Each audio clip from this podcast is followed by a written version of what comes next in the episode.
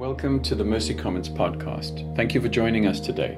We trust that the Word of God encourages you and that the Holy Spirit empowers you. My name's Nick. I'm going to dive right in. Now he has to come to church next week, you know. I know. Oh, the Niners. Oh, okay. Okay. Juan, I'm warning you. When I say that, what do you guys feel? Everyone tenses up, right? Um, well, most of you know I'm joking, so kind of the tension is broken. But the word warning, when it's used in a work context, it's not a good thing, right?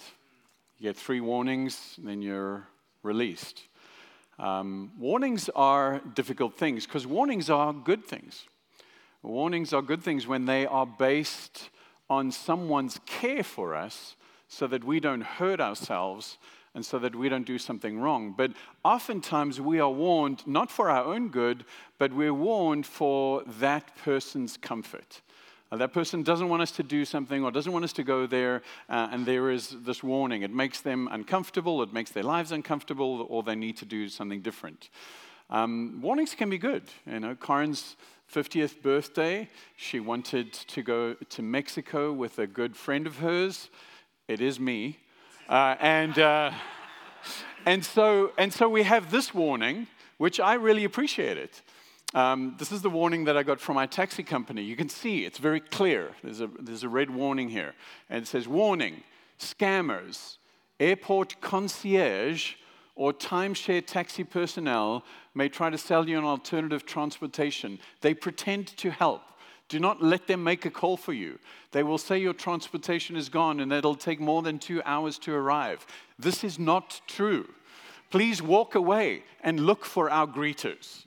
That's a warning that is for my benefit. That's a warning that I want to pay attention to. And the writer of Hebrews is making a similar warning to the people that he's writing to. A warning alerts us to possible dangers. It's not an announcement of an automatic failure. A warning tells us that this could happen if this particular situation happens. But it's not saying that if you continue on this road, the outcome is already set. This is not the first time he's warning them and therefore us. He's already warned us that if the words of angels were binding, then Jesus' words are so much more binding. That if the Israelites who refused to enter the promised land suffered consequences, then there would be consequences that we would, that we would suffer if we refused to enter God's spiritual rest. Now, this is his third warning to the Hebrews, and there's an emotional shift here. There's an emotional shift in his language and in his, his appeal that makes us want to pay attention to this a little more. This entire section is one thought.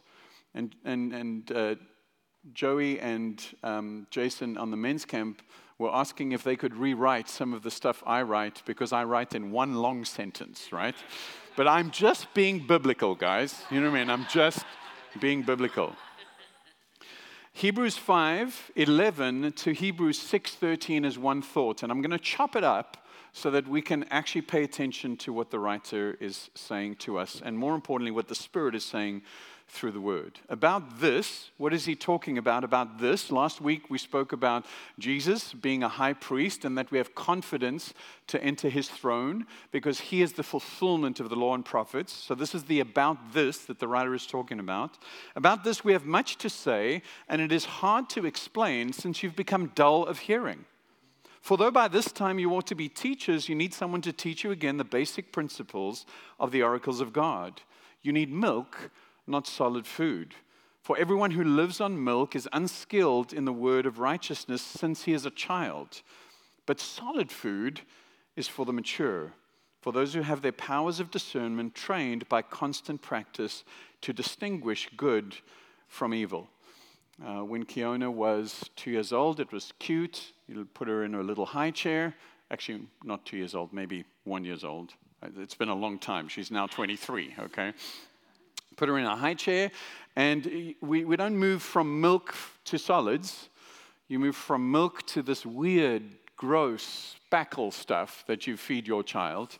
Um, and then you move to solids. And so she's sitting there, and my dad is feeding her this porridge in her chair, and she, she has texture is- issues, so she just threw it up.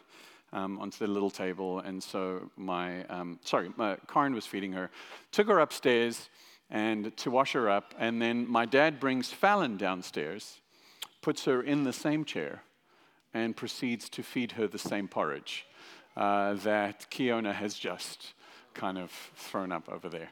And she ate it until Karen came down until Karen came down and said, What are you doing? And he's like, What? She's eating it. What's happening? I don't know. What's going on? You know? When you, when you are young, you don't make choices about the things you eat. When you're young, all you're eating is milk. And what he's saying is it's okay to be immature, but it's not okay to stay there. It's okay that when you were younger in the faith, that these are the kinds of things that you started with, but it's not okay to stay there. That does not mean there's something wrong with you. It just means you're moving from immaturity to maturity. And so, what he's saying to them, guys, I'm, I'm trying to warn you about some real realities here, but you're not listening to me. Any parents out there? You are dull of hearing. Um, and, so, and so this is hard for me. So I'm going, to, I'm going to say this in a number of different ways. And so what he, what he transitions to is verse 1. He says, Okay, let me tell you how to become mature. You guys are babies and you're dull of hearing, so I'm going to tell you how to become mature. He says, Therefore, let us leave. And that word is not abandon. It doesn't mean to abandon or to forget. It means to move on from, to build upon something. So let us leave the elementary principles, or let us build on the elementary doctrines of Christ and go on to maturity not laying again the foundation of repentance from dead works and faith towards God, and of instructions about washing, the laying on of hands, the resurrection of the dead, and eternal judgment. And we will do this if God permits. And so we slow down here and we say, okay, well, how do we become mature? What are the elementary principles, my dear Watson? What are these things that we need to basically understand are the basics of the Christian faith? And the first thing is repentance from dead works. And repentance from dead works and faith towards God is not two actions, it's one action. It's turning our back on sinful works and turning our back on dead works so that we can actually place our faith in God. That's the elementary principle number one. The second principle is baptism. As a follower of Jesus, we are called to make a believer's confession of faith. And it's an external ritual that identifies what has happened internally in us. It's an inward conviction that we're saying, I am dying to self and I'm being raised as a new person. That's what that means baptisms, washings, the laying on of hands. Laying on of hands where hands are laid on you in order to receive a blessing, in order to receive spiritual gifts. Even the ability to heal is through the laying on of hands the resurrection of the dead, which is something that particularly a certain sect of Hebrews did not believe was a thing, saying there is a resurrection of the dead. N.T. Wright says this everyone has life after death, but not everyone has life after, sorry, everyone has life after death, but not everyone has everlasting life after death. So we are all going to exist forever. And there is always going to be a sense in which the dead will rise. But whether we have communion with God or not depends on whether we listen to the warnings from the letter of Hebrews. Eternal judgment. Uh, scripture is full of the idea that there will be a judgment, a separation, as to whether we have accepted the grace gifts that are present in the person of Jesus. There will also be a judgment for those of us that call ourselves believers, whether we have built on this foundation with wood, hay, or stubble, or whether we have built with gold and precious silver. Right, that doesn't sound very elementary, right? And he's saying this is the basics. These are the basic things that we need to understand. These are the things that we should be able to explain. This is our hope of glory. This is not just our hope of glory, but this is why this should be something that you, as my friend, as my family member, as my coworker, should be interested in. And so he continues and he says that if you are building on these elementary principles, then the next section is impossible. If you are building on these principles, then the next section is impossible. For it is impossible, in the case of those who have once been enlightened, who have tasted the heavenly gift, and have shared in the Holy Spirit, and have tasted the goodness of the word of God and the powers of the age to come, and then have fallen away to restore them again to repentance, since they are crucifying once again the Son of God to their own harm and holding him up to contempt. So I go to look in my favorite commentators and say, hey, I need a little help here. I'm pretty sure I know what this means, so I go to one of Jason's. Jason has a bromance with N.T. Wright, so I go to N.T. Wright's Hebrews for Everyone, and I'm looking, and he just skips it. I'm not kidding. He literally just skips it. And I'm like, that's not fair. And Karen says, that's what you should have done. You should have just skipped this, you know? We emphasize to restore them to repentance. That's not the emphasis of this portion of Scripture. The emphasis of this portion of Scripture is it is impossible. And so, what we think about is what does it mean that it is, that it is impossible to restore them? It, it's impossible to actually fall away if we are building on the elementary truths of God. And so, I'm going to unpack this more for us. You can't crucify Jesus twice, so what does this mean? Well, we can't tru- crucify him twice. Bible says he was crucified once for all, but what he's talking about is there can be a mocking, a rejection, a humiliation of Jesus, which is what he experienced on the cross. The other thing we need to understand is that we cannot read the warnings in Hebrews, particularly, without understanding the encouragements that come from those. We cannot separate the warning from the encouragement to be bold and courageous. We cannot separate the warning from the understanding that it is God who does what he says he will do, and it is God who is who he says he is. Because the very next scripture, the verse 13 that we'll, we'll cover next week, is all about God. For when God made a promise to Abraham. And so we try and separate this and actually say, okay, what do I need to do to make sure I'm safe? This is, this is about God holding you safe and how you stay in that safety. Make sense? So, someone that has built on these elementary principles has had five things happen to them. That's 10. Has had five things happen to them, right? They've been enlightened. You know the phrase, I've seen the light, right? You know that you cannot unsee something, right? So many of us are like in situations where we don't want to see something. It can be a little funny. Like I work at the YMCA, I'm in work mode, and I, um, I, I, I'm not thinking about anything else. I go to the bathroom, and the last thing that I want to see is, yeah, uh huh, uh huh, yeah, old, old. Yeah. And you, I can't unsee that. Once I, you know, when something, I, I can try to wash my eyes out. I, I can't unsee that. I've got to, I've got to do something with that. The, the idea, once someone has seen the light, they cannot unsee it. Even if you choose to walk back into darkness, you cannot unsee what you've seen in that moment. When you've seen the light of the truth about who God is, that means that you've seen the truth about who you are it means you've seen the truth about who the world is, who the church is, who your neighbor is. That is clear. There is no shadow. There is no unknown. We don't doubt in times of darkness what we know to be true in the light. And so that we're saying your, your eyes have been opened. You, you've seen, have tasted the heavenly gift. What is this heavenly gift? It is the experience of receiving a gift of grace and mercy that we did not deserve. We covered that last week. Grace and mercy is what we've received. It's what we go to the throne room to receive freedom from condemnation, freedom from sin, freedom from shame, fear, and guilt, but also freedom from meaninglessness, freedom from purposelessness. It also means this massive, amazing heavenly gift of not just being absolved of my sin, but being adopted into the family of God. My eyes have been opened. I've received this heavenly gift.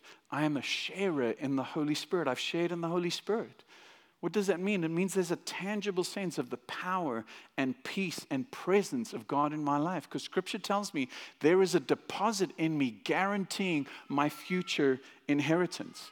It means the Holy Spirit is in me, teaching me how to understand and apply the Word of God. It means the Holy Spirit is in me, speaking to me and to others through the gifts that He's given me and the gifts that He's given the body to be able to bring me to maturity. It means that in my own life, those gifts are activated, but it also means the power of the Holy Spirit to be able to execute what Jesus bought on that cross, which is power over sin. All of those things are amazing. My eyes have been opened. I've tasted the heavenly gift. I am a sharer in the Holy Spirit. I've tasted the goodness of the Word of God. Three weeks ago, we spoke about the fact that the Word of God is living and active. We spoke about how it exposes, how it separates, and how the Word of God heals. It's the reality that the Scriptures are alive and active. The fact that they are the foundation for my thinking and my actions. That when I think about whether I'm going to do something, I actually go and because I've tasted of the goodness of the Word of God, I don't need to vacillate because I know what is best for me. I know what is best for my community. I know what is best for my wife and my children because it's here. I don't need to guess. It's water for my soul when I'm thirsty, and it's food for my soul when I'm hungry. I've tasted of the goodness of the Word of God. The powers of the age to come.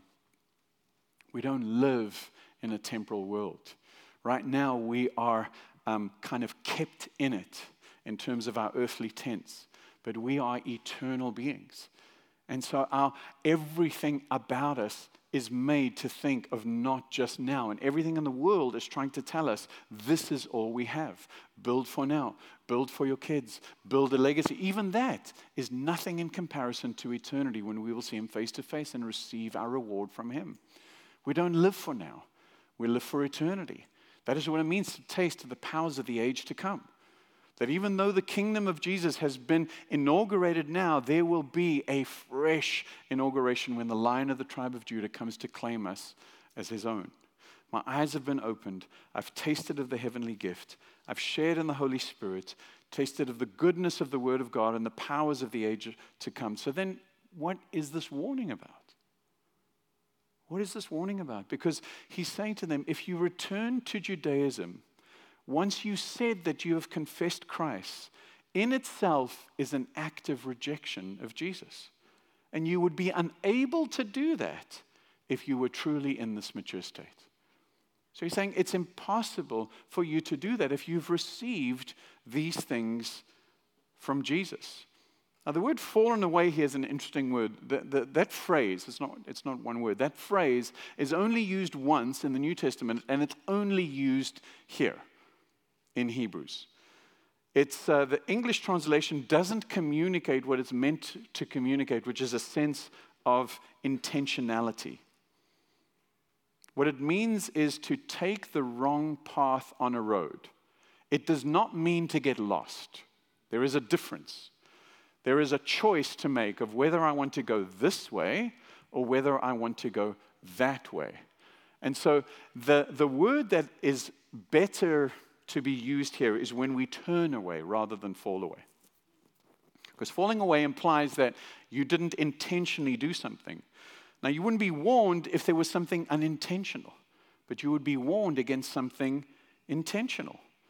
Now, this stark reminder and this warning is important because we have heard this phrase, and it actually comes from those times where it actually was true that all roads at that time led to Rome, right? All roads do not lead to Rome. Some of us may think that spiritual journeys are like roads. They aren't like roads, they are like train tracks. You are on the train line that will take you to a specific destination. And there's a, there's a crossroad where you make that choice. But it is not about taking a wandering way and ultimately, well, whether I choose Buddha or whether I choose this kind of combination of Jesus with add a little new age, or, or which is what uh, a lot of the Hebrews were doing, is like saying, no, no, no, we want to keep some of what was old and we want to keep something that made us kind of culturally identifiable. We want to add some of this. And he's saying, no, you, you, can't, you can't do that. You can't do that. You can't do that not because he said it, not because I said it. You can't do that because Jesus said it. I am the way, the truth, and the life. No one comes to the Father except through me. There are not multiple ways. Now, this is not new in Hebrews. throughout Scripture, and particularly in Jesus' teaching, there were many times where people thought they were followers of Jesus, and Jesus said, Not so fast. There were times where Jesus says, This is how you will know if someone is truly a follower of Jesus. Collin Hansen says that unlike other sins, offenses, and weaknesses um, of believers referred to in Hebrews that have been wonderfully atoned for through Jesus' new covenant sacrifice and high priestly ministry, there is no provision for the sin of apostasy. For those who utterly reject God's gracious plan of saving people and bringing them to glory, there remains no more sacrifice for sins. That's Hebrews 10. We'll get to that. What he's saying is there, every other sin is atoned for. But if you choose to reject all of these things that Jesus has said, there, there is no atoning for you because you have rejected the only means to salvation. And the Bible continuously tells us that it is God that saves and it is God that keeps. And so when we look at a difficult passage like this, we've got to do we've got to implement the first rule of biblical interpretation, which is let the Bible interpret the Bible. So the first thing you do when you see a passage like this is you look at the rest of the chapter. Then we look at the chapter, you look at the book. When you look at the book, you look at the, the writings in broad, kind of in a broad swath. And so, if we're going to let the Bible interpret the Bible, then maybe we read the next verse, right? And the next verse gives us some clarity. Our new natures cause an automatic response to the grace of God. Hebrews 6, verse 7 to 12. For the land that has drunk the rain that often falls on it produces a crop useful to those for whose sake it is cultivated and receives a blessing from God. But if it bears thorns and thistles, it is worthless and near being called cursed, and its end is to be burnt. This is not a new concept. Jesus spoke about this. You will know a tree by its fruit. And so, what, what the writer is saying is the rain is indiscriminate in the way in which it falls. God's gift is to everyone, the potential is there. But ultimately, you will know whether a tree is a fruit tree or a thorn by what it produces. The idea that our choices, our pursuits, our treasures are an indicator of our eternal belief is not a new one. It's throughout Scripture. People that thought they were part of God's family and ended up not being part of God's family are not there. Jesus' famous parable of the sower. By the way, the only parable that he went to lengths to actually say, this is what that means. The only one. We should probably pay attention to this. The parable of the sower, he says, it is, what is the seed? It is the gospel. It is sown on the road. Immediately, it is snatched away by the birds of the air. This is immediate rejection of the gospel. What about the seed that is sown on shallow ground? It is received with joy and enthusiasm, but when persecution hits, it shrivels because it has no root. The second seed. The third seed is sown in thorny ground, and it rises up, but it is choked. It is choked by the cares of this world, the desire for pleasure and for riches. And the fourth seed is sown on good soil, and it produces a fruit 30, 60, and 100 fold. So we have this, we say, oh, wow, I'm, I'm beginning to see this pattern of actually our new nature should cause an automatic response to God's grace. Automatic, not something I have to work at, but an automatic response because producing thorns doesn't happen to a fruit tree. Producing fruits doesn't happen to a thorn tree. Now, no. Some herbologists or whatever, arborists or whatever. I know there are fruit trees that also have thorns, right? But, but I'm going to follow Jesus here on, on Matthew 7. I want you to understand again the context of this. Matthew 7 immediately prior to what Jesus is talking about is Jesus talks about the narrow gate and the fact that the way to salvation is not wide, but it is narrow, and you go through a narrow gate. Immediately after this parable, Jesus talks about those that say, I know you, Jesus, and he said, I didn't know you based on your actions. So there's a thread that Jesus is building here. You will know them by their fruit. Do people get bunches of grapes from thorny weeds, or do they get figs from thistles? In the same way, every good tree produces good fruit, and every rotten tree produces bad fruit. a good tree can't produce bad fruit, and a rotten tree can't produce good fruit. Every tree that doesn't produce good fruit is chopped down and thrown into the fire. Therefore, you will know them by their fruit. The other hermeneutic principle is let the Bible interpret the Bible. Where have we seen this phrase before? In Hebrews. The rain that often falls and produces a crop to itself for those who it is cultivated receives a blessing, but if it bears thorns and thistles, it is worthless and near being cursed, and its end is to be burnt.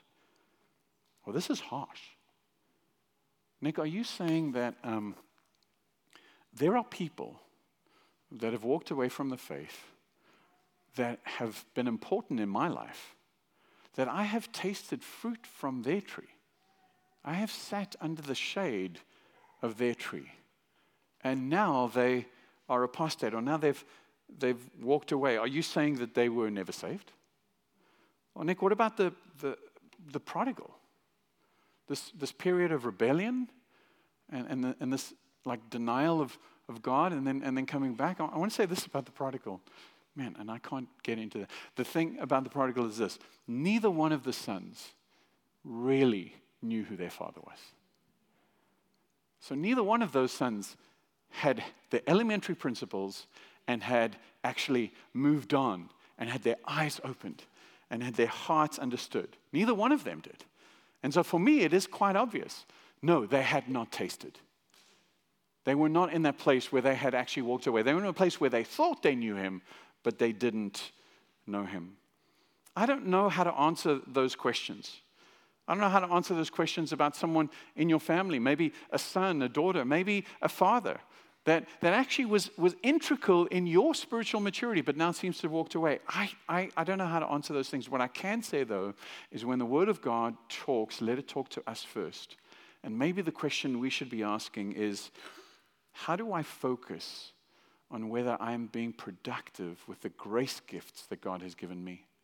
And not worry about necessarily whether Costel is walking away from Jesus or whether Priscilla is walking away from Jesus but actually how I can be fruitful, how I can provide shade, and how I can provide that fruit. Now, I know some of you might not be satisfied with that idea, and I'm very willing to talk to you further about that. But I also want to say that if you don't produce fruit, there are seasons where you feel like you are not producing. Uh, there, are, there, is a, there is a tree in my front yard that has its roots have gone into my sewer pipe and have cracked my sewer pipe and it's causing me major problems. So I thought to myself, what if I just chop this tree down? I'll just chop the tree down and then I won't have any more problems. And the plumber comes and says to me, that's not going to work. He says, because those roots will continue to be there, those roots will continue to grow. Is there are times and seasons where you feel that you've been damaged. There are times and seasons where you feel like you've been vandalized as a tree. Some delivery truck came and swiped half of it down, half of it ended up on the road. There are times and seasons where actually there's no fruit. You are still a fruit tree because you are rooted and grounded in the love of Jesus. And just because you're experiencing seasons of unfruitfulness does not mean suddenly that your nature has changed and you've become a thorn tree. You are who you are. You are who Jesus said you are, and you are who he paid for you to be. And yes, there is the sense that, that we move on from those elementary things, but we don't do it alone. We do it with the, the Spirit of God resident in us, teaching us how to respond to God's grace. Well, Nick, is a rejection of the church a rejection of Jesus? Yes and no. If you've left a church, that's not a rejection. If you've left, left the church, then it doesn't help me as a pastor to say this. It doesn't help me to say that a rejection of the body of Christ is harmful, it's not God's plan, it's an insult to the head of the body but it is not in and of itself apostasy. Now, those are men and women that we need to lovingly gather back. Those are men and women that haven't necessarily rejected Jesus. Those are men and women that are saying, Man, I've been damaged. I've had branches chopped off. I've had cars driven into me. And I thought I was a fruit tree. But all I seem to be producing is thorns. Those are people that need to be drawn in. I do want to say this, though. I seldom see someone who has rejected the church who doesn't ultimately end up the, uh, rejecting the exclusivity of Jesus Christ as a way to salvation.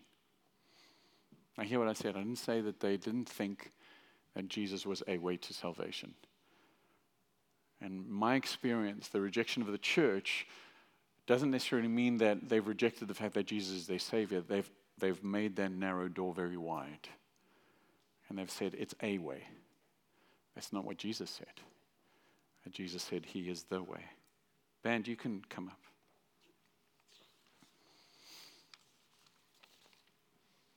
Again, context matters. So we're not finished. The, what is the point of this text? Well, in verse 9, he says this, which is what I'm saying to you, Mercy Commons. Though we speak this way, yet in your case, beloved, we feel sure of better things. Though we speak this way, we feel sure, I feel sure of better things about you, things that belong to salvation. And that word belong is an interesting word. It means things that echo salvation. Not, not, not as in possessive, but if you have salvation, you will echo it.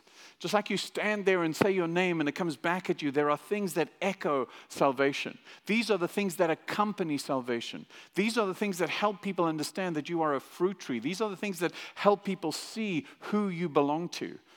I am sure of these things in your lives. Of this, I'm sure. For why? Because you're so good? Why? Because you're so fruitful? Why? Because you're so pretty as a tree? No. For God is not unjust. For God is not unjust to so overlook your work and the love that you have shown his name in serving the saints as you still do. And we desire that each one of you show the same earnestness to have the full assurance of hope until the end, so that you may not be sluggish. Remember, he started. You know, I'm, I'm worried that you're sluggish. He says, Do these things so that you may not be sluggish, but imitators of those who through faith and patience inherit the promises. And so again, you're like, oh, okay, so I've got to, I've got to do these things. No, you want to know what the words of the, the next verse are? So it says, Be imitators of those who through faith and patience inherit the promises, for when God promises. And I'm not going to steal John Mark's thunder because that's where he starts. For when God promises, nothing can take you away from that. The issue is not whether someone who has fallen away can be restored. The issue is that if someone is rooted and grounded in love, it is impossible for them to fall away. Therefore, we don't need to worry about them being restored because it is impossible for them to fall away. So, what is the warning?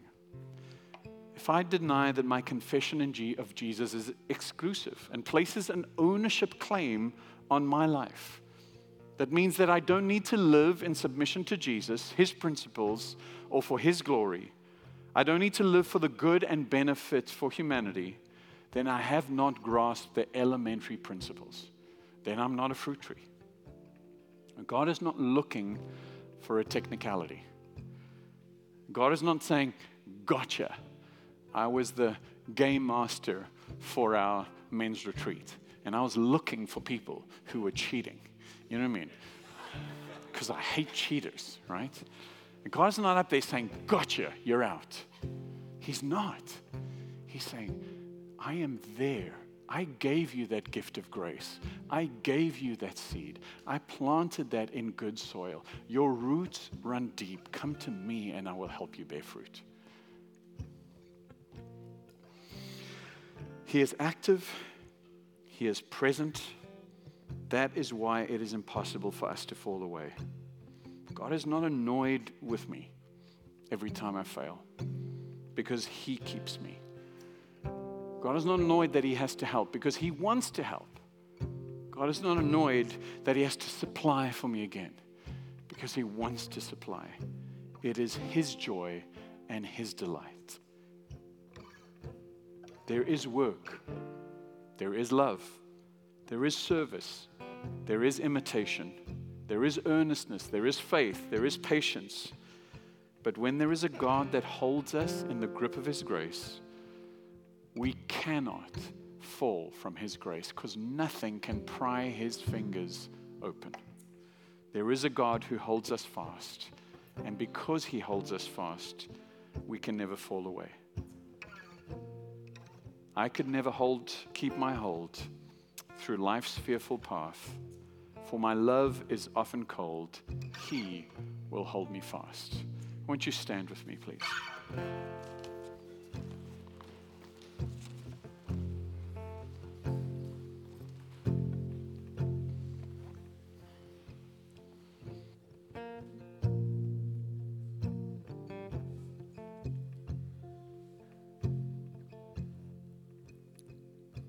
Thank you so much for uh, the reminder that it is not about our our strength of holding on to, to God, but actually the fact that He holds us. He has done the work, and we rest in His in His grip.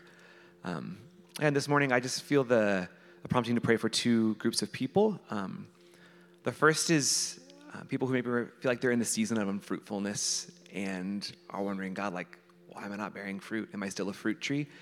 Um, there is going to be trusted leaders to the side to pray for you, to encourage you, to remind you of the truths of God, who He says you are, the things that never change about you no matter what season you're in. Um, and the second group is um, those who maybe have this view of God as this, this taskmaster who's always looking for them to mess up, who's always out to get them. Um, and that brings us so much that, that breeds insecurity. And there's so much more for you.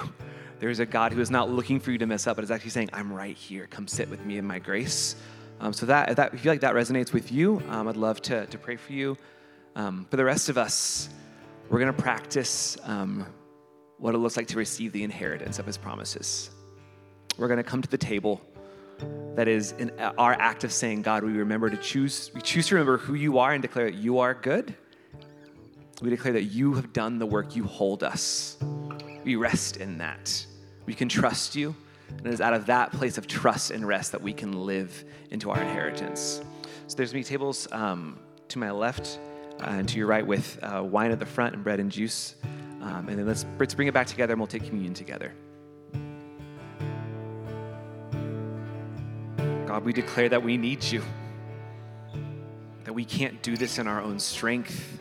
We can't hold on no matter how tight we we grip.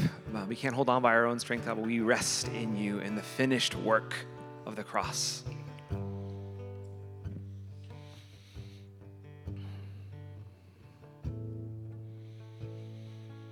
He took the bread. When he had given thanks, he broke it and gave it to them, saying, This is my body, which is given for you. Do this in remembrance of me. Let's take the bread and eat.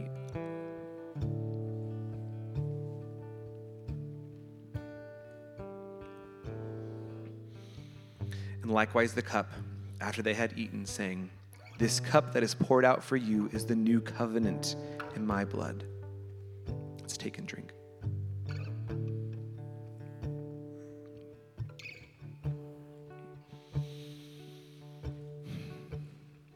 Oh, we thank you that your sacrifice opens the door. It welcomes us to the table. It says, You are my sons, you are my daughters. Come sit with me have an inheritance that is secure because of what God has done, because it was finished. And I pray against the enemy who wants to bring insecurity, who wants to bring anxiety. Would you silence those voices in us? Would, you, would the truth of what you have done and who you say we are ring true? Would it bring the loudest voice we hear? We are your sons, we are your daughters because of what you have done. That we live in the new covenant. You don't have to add anything, you don't have to do, we don't have to work harder, but we rest in you.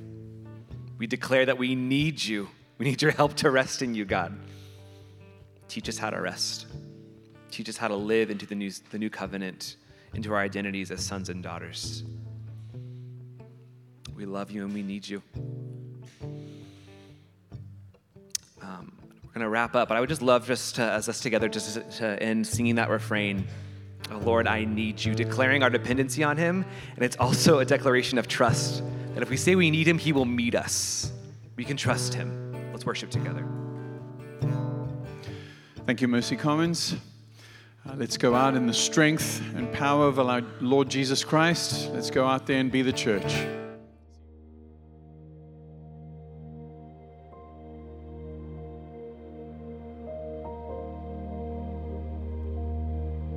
Thank you for listening to the Mercy Commons podcast. If you enjoyed today's content, please rate us and hit subscribe. And if you'd like to learn more about us, visit our website at mercycommons.church.